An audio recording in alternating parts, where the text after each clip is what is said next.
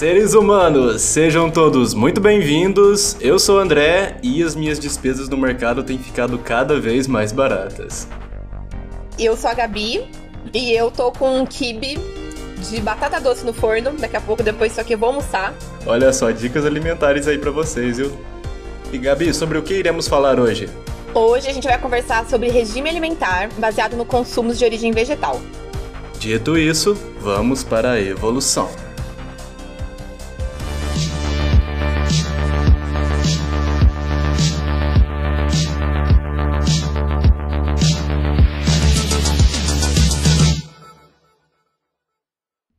Se a gente for pegar o conceito de não comer carne, isso já vinha das antigas civilizações, né? Como lá do Mediterrâneo, da parte oriental e ocidental. Mas na verdade, se a gente for pegar pelo conceito mais profundo, já havia evidências de pessoas que não consumiam coisas de origem animal há mais de dois mil anos. Por exemplo, figuras históricas como Pitágoras, há 500 anos antes de Cristo, já promovia a benevolência entre as espécies. Buda também já começava a discutir uma dieta vegetariana para seus seguidores. Então a gente observa que isso já participava das discussões humanas. Sim, com certeza. E além de tudo, é, a gente tem diferentes culturas que compreendem suas relações com animais e diferentes espécies de animais de forma diferente. Por exemplo, culturas que não se alimentam de porco, ou culturas que não se alimentam de vaca. Além do fato de que, desde os primórdios da existência humana, a nossa alimentação é, foi sempre mais baseada em vegetais do que em animais, porque é muito mais fácil você coletar uma planta do que você caçar um animal. Isso já estava muito pregnado também dentro da religião, né? Tinha práticas da religião que promoviam esse tipo de, de aspecto. Até pessoas, pelo próprio conceito ético, né? Já debatiam isso com seus seguidores, com seu meio social. Sim, porque quando você fala de um consumo de alimentos de origem vegetal, você fala de muitos aspectos, né? Você fala de, da questão dietética, né? O que é, o que é bom para sua saúde. Você fala sobre um novo tipo de convívio, um novo tipo não, né? Um, uma modalidade de convívio com os animais e com outras espécies que não a humana. E você fala sobre, hoje em dia, mais recentemente, sobre formas de vida mais ecológicas e sustentáveis na Terra. E quando a gente fala sobre respeito aos animais, isso costuma vir de muitas frentes e ao longo do tempo foi alterando. Então tem gente que não consome por questões religiosas, tem gente que não consome por direitos dos animais e você rever o seu relacionamento com outras espécies. Já vou deixar até uma dica, tem um eu vou falar, gente, já vou falar que eu tenho muita dica no Netflix. O Netflix tem uma produção enorme de documentários sobre veganismo, mas especificamente tem uma série chamada Chef's Table, que são sobre grandes chefes. E tem um episódio, eu não vou lembrar de qual temporada, que é sobre uma monja tibetana vegana. E ela fala sobre relacionamento dela e da religião com a comida e como isso não, na visão dela, não condiz com a religião dela consumir alimentos de origem animal. Então, é um exemplo aí de religião.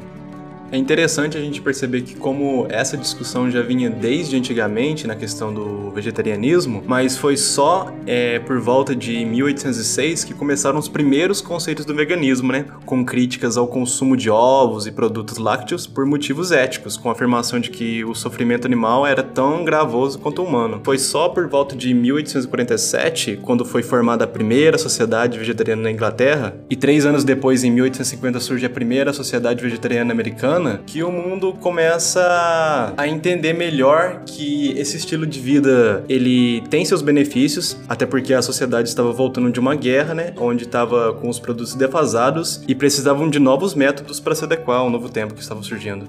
Sim, até hoje a gente gosta de conversar sobre o veganismo no sentido do veganismo popular, para mostrar como o veganismo pode sim ser um debate e uma estratégia. Acho que a palavra é que o veganismo pode ser uma estratégia de combate à fome, porque a gente sabe que o problema do mundo não é produção de quantidade de comida. Existe uma, uma estatística, não vou lembrar agora, mas eu acho que é uma coisa como um terço de todo alimento produzido no mundo, ele é desperdiçado, jogado fora no processo de, de produção dele mesmo, né? Então a gente tem, quando você entra no, na lógica de mercado, não vale a pena ter, em algumas situações, alta demanda de produtos. Então a queima de plantações, armazenamento de produtos para equilibrar os preços no mercado, esse tipo de coisa, além de que a lógica da grande produção de alimentos ela é voltada para mercado, ela não é voltada para alimentação. Então as grandes áreas de agricultura do mundo, é, terrenos plantáveis, eles são usados para plantar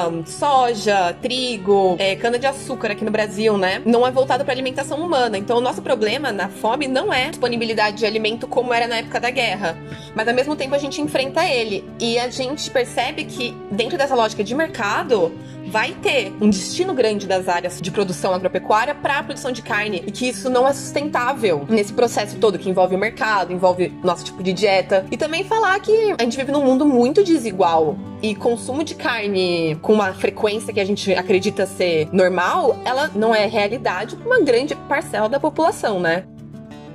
E o problema é que muitas vezes esse consumo não vem de maneira de qualidade, né? Como a gente vê em várias situações é, nos processos, injetam água na carne, com agrotóxicos, com produtos para que os animais se desenvolvam mais rápido, e aí acaba perdendo a qualidade por essa grande demanda que a sociedade pede a necessidade que você tem no, nessa lógica de mercado que a gente está falando, né? De, por exemplo, a vaca, a, o bezerro atingiu o, o peso de abate muito mais rápido, porque você não pode esperar, dentro dessa lógica lucrativa, anos para você poder lucrar em cima daquele animal. Você precisa que aconteça mais rápido. Então você tem é, alterações genéticas, você tem grande uso de hormônios, uso de é, antibióticos, diversos remédios remédios para os animais. E isso influi também no nosso, na qualidade desse alimento, porque a gente acaba consumindo. Vamos supor, você quer, você é uma pessoa super ecológica e não, eu só como comida orgânica, não sei o que. Mas possivelmente a soja que alimentou aquela vaca não é. Então você entra num ciclo de envenenamento do alimento, porque você tem os, os, os animais, tipo, a grande maioria da soja que se produz no mundo é para alimentar gado, e essa soja é uma soja transgênica, cheia de agrotóxicos, que alimenta esse animal, e ele vira quase uma incubadora de veneno. E quem que pode pagar para comer carne de vaca criada solta, sabe? Em pasto. E que nem essa vaca vai ser 100% pura pura, entre aspas, porque ela também passou por um processo de modificação genética. A gente tem é, galinha e frango sendo criado e são eles já nascem com estruturas corporais frágeis. Eles não, mesmo que você tipo resgate esse animal de uma fazenda, ele não, ele vai sofrer para sempre, sabe? Que nem a gente tem esses cachorros que nascem com problemas respiratórios porque eles foram muito modificados. Acontece a mesma coisa com galinhas e frangos e vacas e tudo mais.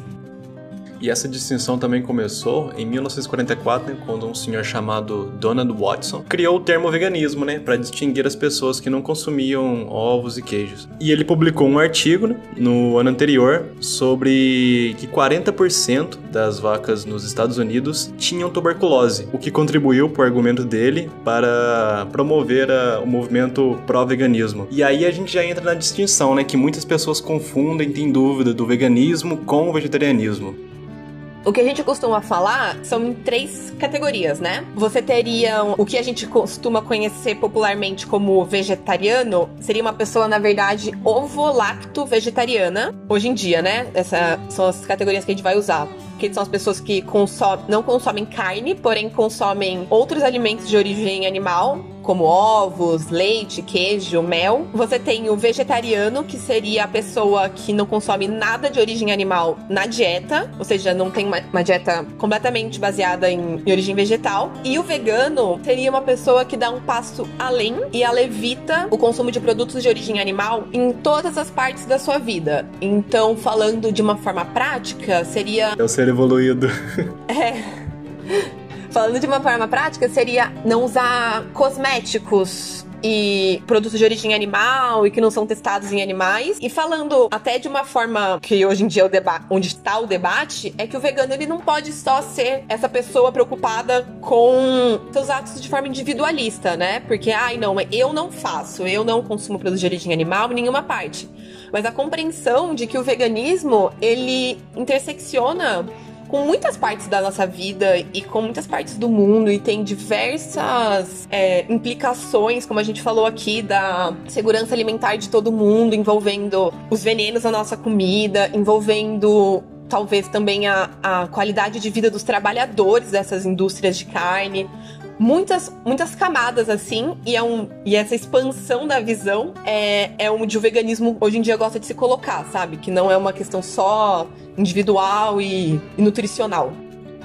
E atualmente, além das fábricas dos matadouros não se sustentarem, ainda tem que eles contribuem né, para o aquecimento global. A agricultura animal né, agora é reconhecida como uma das principais causas do, do efeito estufa, com uma taxa aproximada de 20% de crescimento anual, emitindo gases como metano e o dióxido de carbono uma reportagem muito legal do New York Times em que eles trazem um resumão de muitos dados que a gente já conhece. E ontem mesmo eles falaram uma coisa que eu não sabia. Se as vacas fossem um, um país, seria o terceiro maior produtor de gases de efeito estufa do mundo. Ou seja, num mundo com quase 200 países, não sei, é, é, muito muito problemático, né? Que a gente tenha, tenha uma dieta baseada numa fonte tão poluente. E além de falar de gases de efeito estufa, a gente tem que falar de poluição de água, porque a agropecuária polui muito a água, o uso de água um. A gente fica, ai, ah, tem que tomar banho rápido, não pode ficar meia hora no banho, 40 minutos no banho não pode, vai gastar água. Mas, gente, um hambúrguer são 10 banhos. Um hambúrguer, assim. Tem os dados de quantos mil litros de água você precisa para produzir um quilo de carne, e são taxas, assim, insanas. Aí você percebe realmente como é insustentável num mundo em que a gente tá tendo aquecimento global, é, falta de água para as pessoas que não tem saneamento básico em casa, e você fala falar de, tipo, manter esse tipo de dieta realmente insustentável. E fora, além de gás de efeito estufa, além de uso de água, uso do próprio espaço. A gente tá chegando num ponto em que não tem mais espaço para criar bicho. A gente precisa de muita área de plantação para poder fazer a ração, área para colocar os animais e não é sustentável também no sentido que tipo aquela área que tá fazendo cada quantidade de carne podia estar tá fazendo exponencialmente mais produtos de origem vegetal, alimentar mais gente de uma forma mais ecológica e mais acessível para as pessoas. Então, os efeitos para o meio ambiente da produção de carne são assustadores, assim. É uma coisa que conforme você vai olhando e aprendendo, você vai só ficando em choque. Inclusive, foi daí que eu parti pro vegetarianismo quando eu comecei. E. Porque é uma realidade, é uma realidade que tenta muito, né? Amenizar Porém, não tem como, né? A gente já tem muito dado aí, a informação tá dada.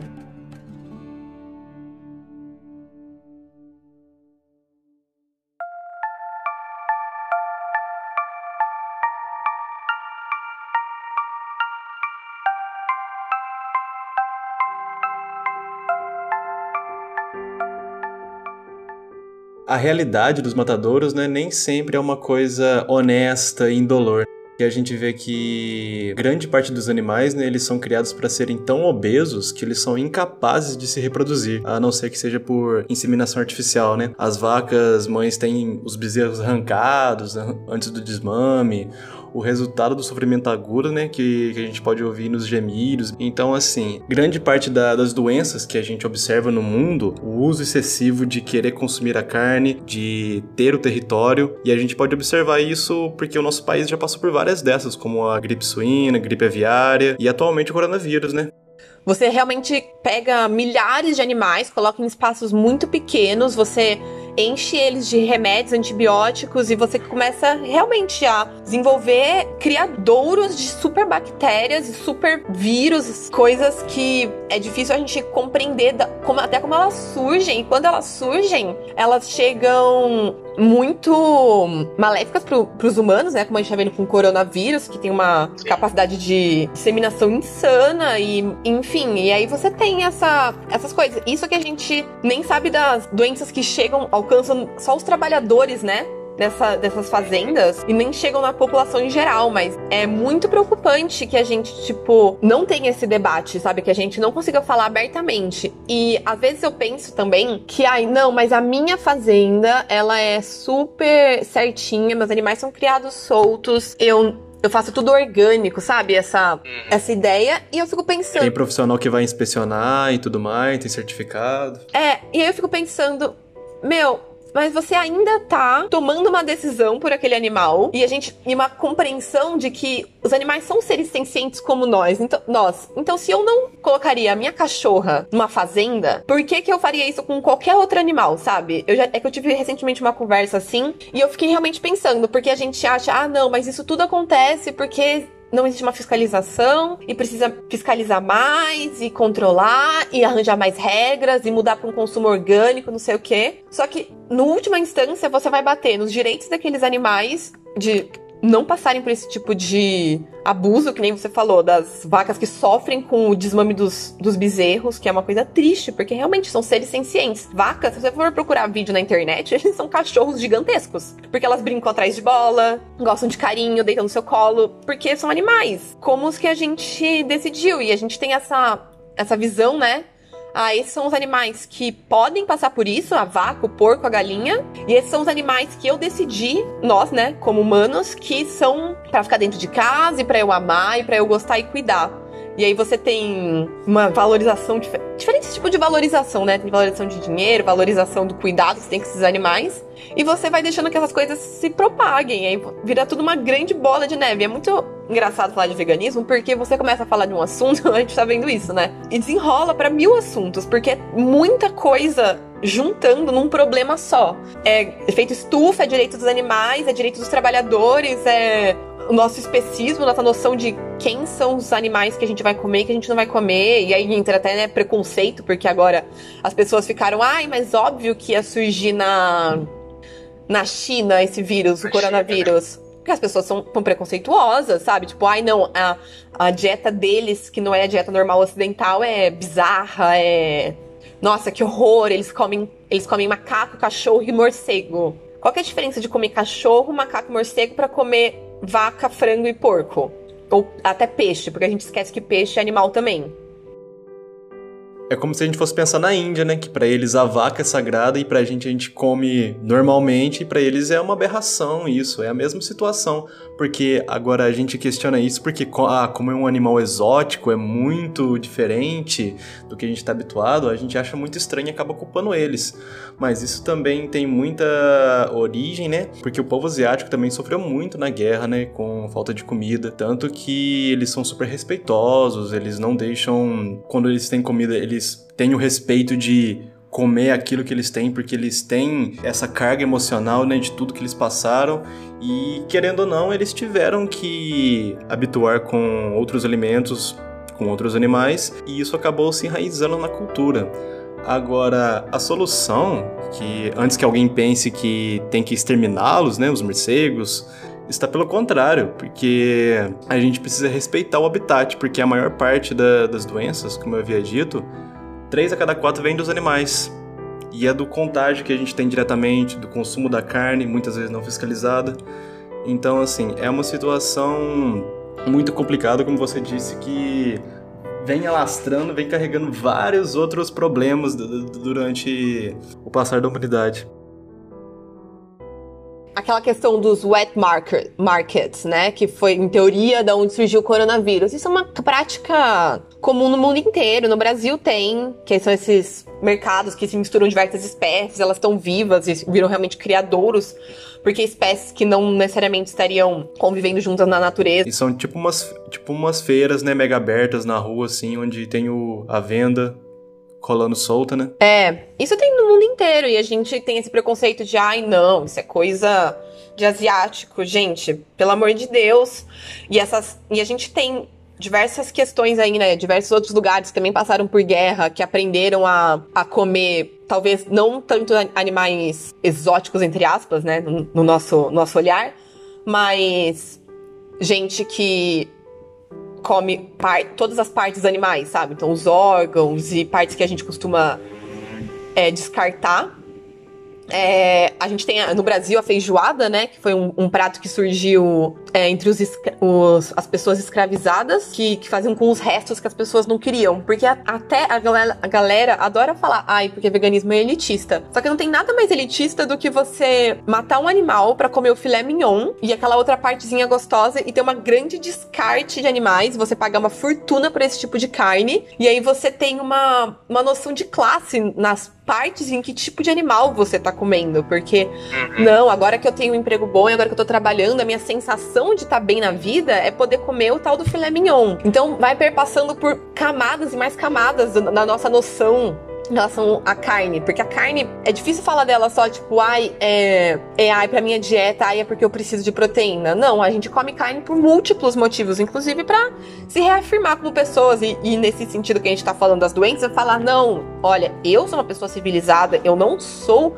como eles, eu como vaca, frango, porco e peixe, eu não como morcego, macaco e cachorro. Então, uma coisa muito enraizada na gente, que a gente precisa começar, e graças a Deus tá começando muito, a gente tava nesse podcast, que é muito legal, é, a falar sobre isso. A gente tem que falar que, meu, sabe, para todo mundo, sabe, meu, olha o que tá acontecendo, prestem atenção, sabe? É tudo muito, muito bizarro, e é uma grande bomba relógio, na verdade já explodiu, né, gente? O coronavírus chegou, a gente tá numa situação com aquecimento global praticamente irreversível, e a gente precisa conversar sobre os problemas reais.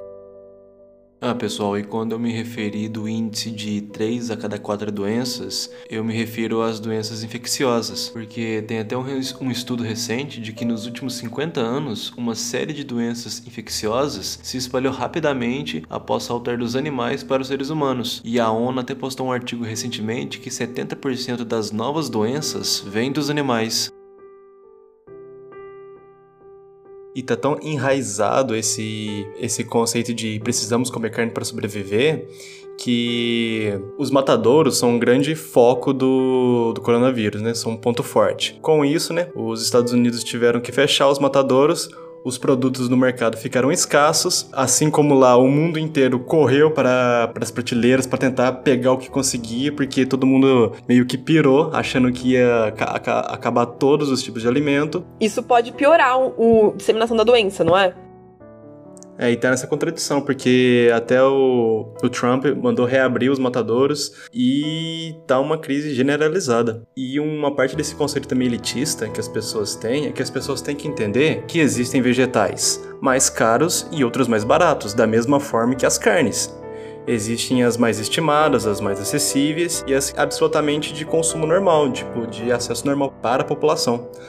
Mas, em geral, eu acho que a problemática se concentra no fator de que algumas empresas comercializam produtos veganos, industrializados e muitas vezes absurdamente caros. Isso porque o veganismo ainda é considerado um mercado de nicho, né? Se a gente for falar dos alimentos essenciais né, para uma dieta vegana, vegetariana, como feijão, lentilha, grão de bico, arroz e cereais, Geralmente isso é de fácil acesso. O que eu acho que as pessoas encaram como caro é a gourmetização que, que existe sobre isso, que é, ah, eu vou dar atenção só pros, pros alimentos mais caros, tanto que muitos sites pró-veganos também, né, tipo, de pessoas assim, só colocam lá os, os alimentos mais caros, assim, no topo da cadeia. E aí fica essa má impressão de que o vegetarianismo e o veganismo é só pra elite mesmo que consegue, sendo que você pode ir na feira mesmo, ali no verdurão, pegar várias coisas para você fazer o seu prato, a sua salada ali e ter uma vida muito mais saudável ali, sem esse pensamento preconceituoso. Exato. Que existe um, um, veganismo, muita gente vê, ou até muita gente vive, e existe o veganismo que eu acredito que é um veganismo popular. E ele não envolve, eu não consumo produtos industrializados veganos, sabe? Porque surge uma empresa de hambúrgueres veganos, meu, dá um ano uma JBS da vida compra, sabe? Se você tá fazendo só uma dieta e você tem dinheiro, você não tá nem aí. Você vai comer seu hambúrguer do Seara vegana, vai falar que olha como eu tô salvando os animais, só que você tá dando dinheiro para essa empresa que explora animais e polui o meio ambiente, contribui com efeitos estufas e todas essas coisas que a gente conversou. E a gente vai ver que é o que você falou, a alimentação com base de vegetal não é necessariamente. Não é, não é mais cara. Eu sei que não é mais cara porque eu faço e é mais barato. É óbvio que assim, eu cozinho a maior parte das coisas que eu como, então para mim é fácil. Tipo, eu vou na feira, gasto 50 reais e eu tô alimentada por muito tempo. Mas se eu quiser comer fora, aí vai ser mais caro. Porque sim, tem uma gourmetização do mercado. Então você vai pedir uma pizza em vez de custar 20, 30 reais, vai custar 60, 70. Então, parte da, dessas coisas para mim virou bem luxo, assim, bem de vez em quando. Porém, eu acho que no dia a dia a gente vai descobrindo que as coisas são mais baratas e que são mais saudáveis. É aquela velha história, né? Ai, mas você come o quê? quer ver quem come mais coisas, sabe? Porque, meu, na verdade, é que eu tô tentando falar pras pessoas, sabe? A gente fica nesse, nesse papo meio mórbido, sabe? Assassinato de animais e poluição e destruição, coronavírus e tal, só que tem uma parte muito muito gostosa do veganismo, sabe? É você redescobrir a alimentação, é você redescobrir os vegetais, você redescobrir a cozinha, sabe? É você tá mais perto, se você pesquisa, inclusive para economizar dinheiro, é sempre bom pesquisar coisas que são da estação, costumam ser mais baratas na feira. E você reformula todo o seu relacionamento com os alimentos e é muito gostoso fazer isso. Você descobre todo um mundo de possibilidades que não estavam presentes na sua vida, porque você estava acostumado, sua alimentação dependia de ter arroz, feijão, uma carne, mistura, né, que a gente fala aqui em São Paulo, uma mistura e um e alguma coisa para um vegetal, que é sempre a mesma coisa, tipo alface e tomate, e você segue a sua vida. Sendo que, meu, você vai na feira, você descobre cada vez que eu vou lá, eu, eu volto com uma coisa diferente. E, e aí você vai pensar, pô, o que, que, que as pessoas precisam, sabe? A gente tá tendo deficiência de proteína, é o problema do mundo. Ou o problema do mundo é que as pessoas estão ficando anêmicas porque elas pararam de comer vegetais e a gente tem uma cultura que a pessoa só come arroz, feijão e bife e aí ela toma um monte de suplementação de, de vitaminas e minerais, enfim, diversas complicações por causa disso. Eu sei dessas coisas porque a minha mãe é nutricionista e ela sempre falou: o problema do mundo é as pessoas não pararam de se alimentar de plantas, porque precisa de, precisa de vitaminas, de minerais, de micronutrientes que não estão presentes nesses alimentos macros muitas vezes, sabe? Não estão presentes na carne. Inclusive, as vitaminas que estão na carne, elas são colocadas lá. Porque os animais tomam suplementação de vitaminas. A famosa história do B12, né? Ai, todo vegano suplementa B12? Sim, todo vegano tem que suplementar B12. Eu tomo B12 todo dia. Uma cápsula de 600 miligramas e eu vivo minha vida super bem. Mas, ao mesmo tempo, a gente não fala sobre como carne tem B12 porque ela é colocada lá. E muitas pessoas que comem carne também têm essa deficiência. E a gente nem sabe, porque a gente não conversa. E agora, o que é mais barato? Comer carne todo dia ou eu comprar o meu potinho de vitamina B12 que custa 70 reais e dura 3 meses. Não, 3 meses e meio. que vem 100 cápsulas. Mas enfim, é o que você falou. Ele vem dessas empresas que pegam esse nicho mas ele não é real. Eu acho que hoje em dia tem muito, muito, muito, muito influenciador vegano é, popular ou vegano pobre, né? Que muitos perfis são assim mesmo, sabe? Vegano periférico, esse cara é incrível. É um. Dois irmãos, na verdade. São da minha cidade, Campinas tem a Vegana Sem Grana, tem diversos influenciadores que mostram, meu, eu faço minha dieta vegana com pouco dinheiro, com coisa de feira. Tem a Bruna Crioula, que ela, ela vive de coleta. Ela, ela coleta alimentos pela cidade dela e ela praticamente só compra grãos no mercado, o resto tudo ela coleta. Então são sempre bom ver essas pessoas, sabe, que estão desafiando todas essas ideias que tipo vêm pra gente de que você não vai conseguir porque vai ser caro. Não vai ser caro. Se você for realmente vegano, vai ser mais barato.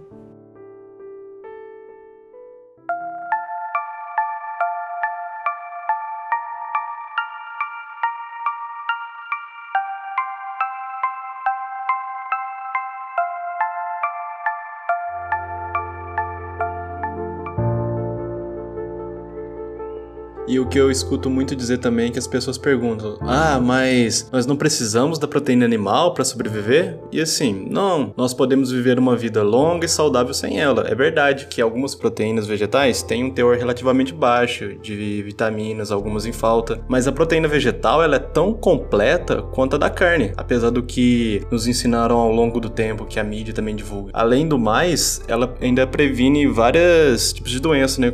Doenças cardiovasculares, diabetes, influências renais. Então, assim, se a gente for pegar pelos pontos positivos e negativos, é, é muito grande a diferença de, dos aspectos que a gente encontra. Meu, com certeza. E eu vou novamente aqui Netflix porque tem, um, tem dois documentários legais sobre essa parte da, da saúde. Um chama é, eu, que eu realmente acho que não tem o nome dele em, em, português, mas chama What the Health, tipo o que a saúde, não sei como seria traduzido. E um outro que chama Dieta de Gladiadores, que eles mostram, por exemplo, uma coisa muito legal que eu aprendi. A proteína vegetal, ela vem atrelada de diversos micronutrientes muito benéficos para nós, enquanto é, a carne é exatamente o contrário. Ela vem atrelada de diversos nutrientes que fazem mal pra gente. Isso é uma coisa que a gente não fala. A gente não fala sobre a carne fazer mal. De acordo com a Organização Mundial da Saúde, a carne vermelha ela é tão cancerígena quanto cigarro. E a gente não fala disso, porque a gente adora falar que ah, você vai virar vegetariano, vegano, você vai ter anemia e você vai ficar doente e tudo mais. Só que a gente não fala que você vai ficar doente também comendo carne. E quem fica doente é, parando de comer carne, normalmente vem de, por dois motivos. O primeiro é porque seu corpo está muito acostumado com uma coisa. Imagina, passou 20 anos, 30 anos se alimentando de uma forma e de repente você muda drasticamente, o seu corpo vai sentir. E a outra questão é que muitas pessoas viram vegetarianas e veganas e elas não diversificam a alimentação delas, né? Elas vão lá e comem arroz, feijão e macarrão. Aí também não dá. Se você faz parte de uma dieta vegetariana também, se alimentar de vegetais, né? Lembrar também que consumir carne não necessariamente quer dizer que você tem uma vida saudável e você tem todos os nutrientes e minerais, todas as coisas que seu corpo precisa, sabe? Isso é um mito também. Gabi, agora eu gostaria que você comentasse pra gente como é que foi a sua transição do vegetarianismo pro veganismo. Você procurou auxílio médico, como você disse, sua mãe é nutricionista, suas motivações, você teve alguma influência? Eu, quatro anos, eu acho que faz quatro anos que eu não como carne. Eu, eu sempre fui um pouco doida da ecologia, sabe? Quando em casa, sabe? Ah, evitar consumir plástico e reciclar lixo e economizar água. Foi bem isso. Aos poucos eu, eu fui tendo que me confrontar a realidade de que a produção de carne fazia muito mal para o meio ambiente também. E aí até o ponto em que um dia eu virei e falei: Meu, não dá pra eu manter essa minha dieta do jeito que ela é, porque ela é incoerente com as coisas que eu, que eu acredito. Eu preciso diminuir o consumo de carne. E foi aí que eu comecei. Eu falei: Eu vou diminuir. Mas eu não achava que eu ia parar. Eu realmente não achava que eu ia conseguir. Bem, você não tem noção. Eu era aquelas pessoas que, tipo, eu chegava no churrasco, cortava o bife assim, esquentava na chapa, tá? Eu comia carne crua. Então, um povo fica, ah, eu gosto muito de carne, eu não conseguiria. Eu fico, meu, eu gostava muito de carne. Muito. E tinha muita relação afetiva com carne também, sabe? Da minha avó cozinhando, da minha mãe e tudo mais. Só que daí eu decidi parar. Aí eu lembro que eu sentei, eu fiz um calendário. Eu peguei uma folha de papel, eu desenhei um calendário semanal. E eu falei: esses são os dias que eu como e os dias que eu não como carne. E aí, progressivamente, eu fui diminuindo. Tipo, ai, ah, vou comer carne vermelha só uma vez por semana. Aí depois eu falei, não como mais carne vermelha. E aí foi diminuindo, diminuindo, até o ponto que eu olhei e falei, eu consigo parar. Porque eu já tava comendo bem pouco. E nesse meio tempo eu fui aprendendo o que comer, aprendendo receitas, todas essas coisas que sempre ajuda muito e vai te, te incentivando. A minha mãe, nutricionista, no começo ficou um pouco surtada. Ela ficou, você não pode parar. E eu fiquei tipo, mãe, não, mas olha, eu acho que dá, não sei o quê. Ela, inclusive, com o tempo, mudou a visão dela como profissional em relação às dietas vegetarianas e veganas, porque eu fui passando informação para ela e ela foi vendo eu continuar bem. Mas não é uma coisa assim perfeita, né? Eu lembro que quando eu parei realmente de comer carne, eu era vegetariana, então eu era ovo-lacto vegetariana, né? Ovos e leite eu comia ainda. Eu entrei numa fase assim no segundo semestre daquele ano, foi quando eu realmente virei vegeta vegetariana. Meu aniversário, assim, é em maio, eu acho, de transformação, mais ou menos. Fiz quatro anos agora. E. E aí eu tava numa fase meio fitness, eu falei, ai, não, eu vou malhar, não sei o que, não sei o que. E, meu, essa brincadeira de voltar pra academia, pra academia quase todo dia e ter parado de comer carne, eu morria de fome o tempo inteiro. Eu comia assim. Eu comia saudável, mas eu comia quantidades insanas de comida. E aí, tanto que eu comecei a engordar fazendo academia, daí eu fiquei surtada, daí eu falei com a minha mãe, e ela falou: ai, filha, seu corpo não tá acostumado. Você vai ter que. Você vai ter que dar, comer mais proteína e tal. Então, eu tive sim um auxílio profissional, minha mãe me ajudou, ainda mais nesses momentos em que eu tava muito assustada e que eu não tava. Meu corpo não tava entendendo o processo ainda. Mas isso foi uma experiência pessoal, sabe? Eu já vi gente que não passou por isso, gente que já passou muito bem, gente que passou muito pior do que eu, gente que teve anemia, por exemplo, sabe? E foi disso que eu já tinha falado. A gente tá nosso corpo tá muito acostumado. Eu tava comendo carne diariamente há 20 anos e daí eu parei. E aí foi um processo de adaptação do meu corpo. Mas ele aconteceu e aí a vida seguiu normalmente, tranquilamente. Aí minha irmã virou vegetariana também. Aí ela, ela entrou na faculdade e lá na USP tem o bandejão, né? E as opções para quem não come carne é comer aquele PVT, que é proteína texturizada de soja. No que ela começou a comer isso, ela parou de comer muitas coisas de origem animal. Daí ela foi vegana por um pequeno período de tempo. Aí ela voltou a ser vegetariana e a gente ficou assim por uns anos. Aí no ano passado, a minha irmã foi fazer intercâmbio e ela morou seis meses fora. E ela voltou e foi muito tipo, ela me colocou na parede, assim. Gabi, não dá mais. A gente, tá, a gente é vegetariana há muito tempo. A gente precisa realmente virar vegana. Eu acho que é a coisa certa a fazer, não sei o quê.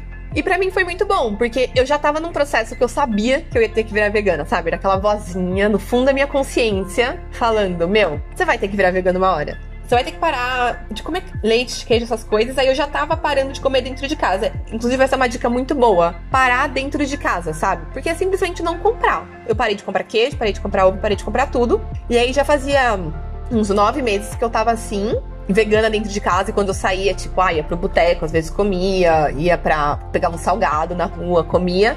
E doce, para mim, uma das partes mais difíceis foi me livrar de chocolate. Mas hoje eu já aprendi a fazer várias coisas, inclusive fiz um brigadeiro de inhame essa semana que ficou muito bom. E aí foi isso, ela voltou, a gente decidiu que a gente ia parar.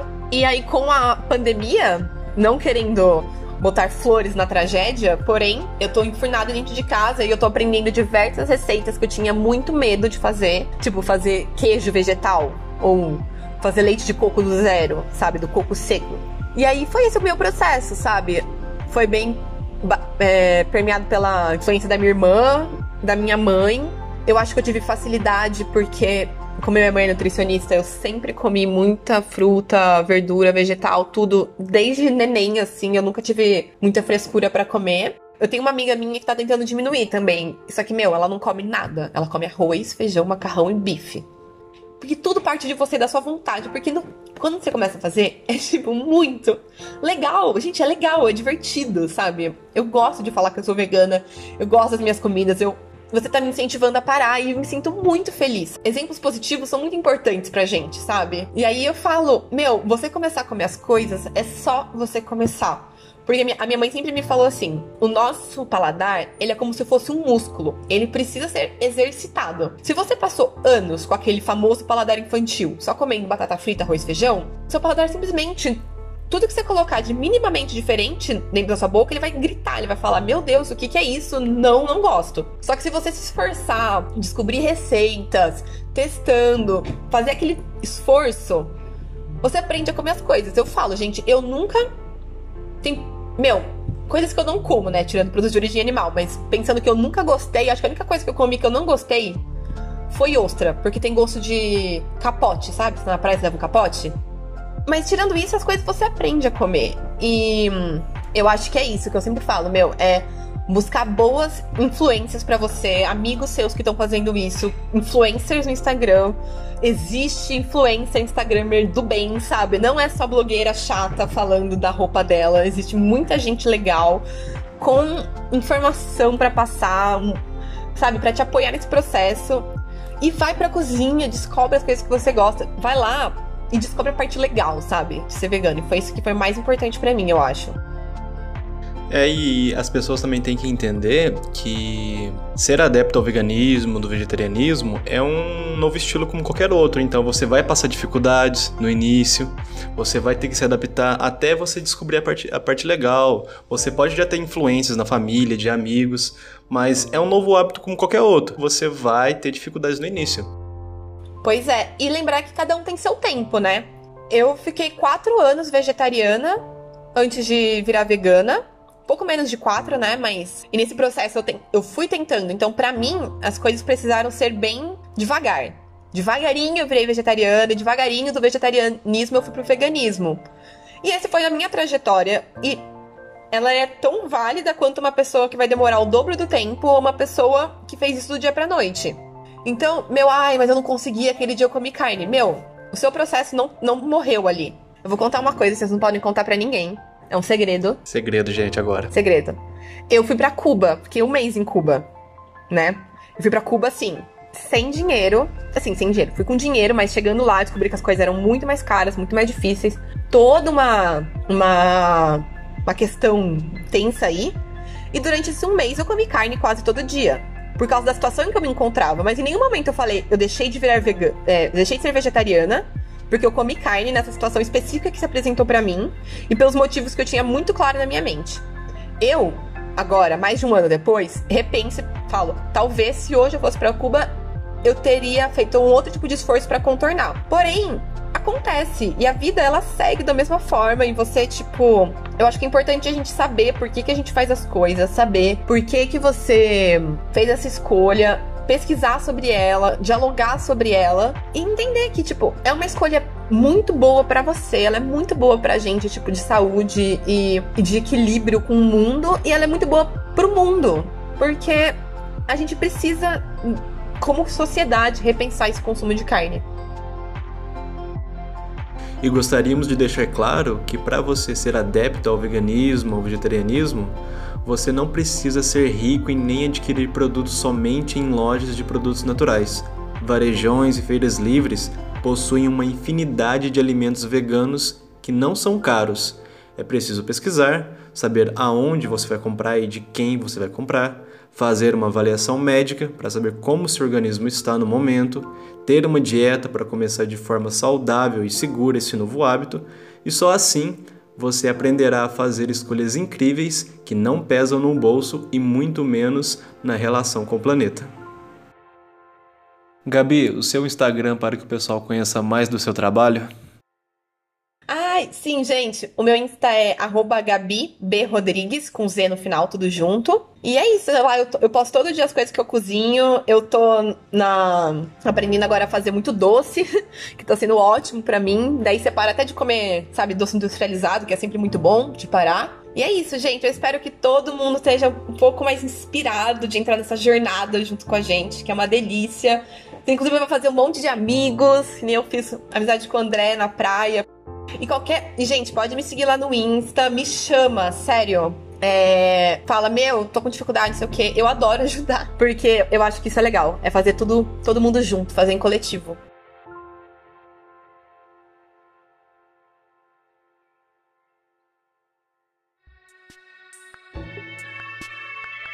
E Gabi, mais uma vez, muito obrigado por ter participado desse episódio do podcast. Saiba que se os meus hábitos alimentares hoje são melhores, você teve grande influência disso. Eu já estou há três meses nessa caminhada do vegetarianismo e quem sabe um dia eu consigo chegar no veganismo. Muito obrigado a todos vocês que estiveram junto conosco neste episódio. Faça o bem porque o mundo vai mal e nos vemos nas estrelas.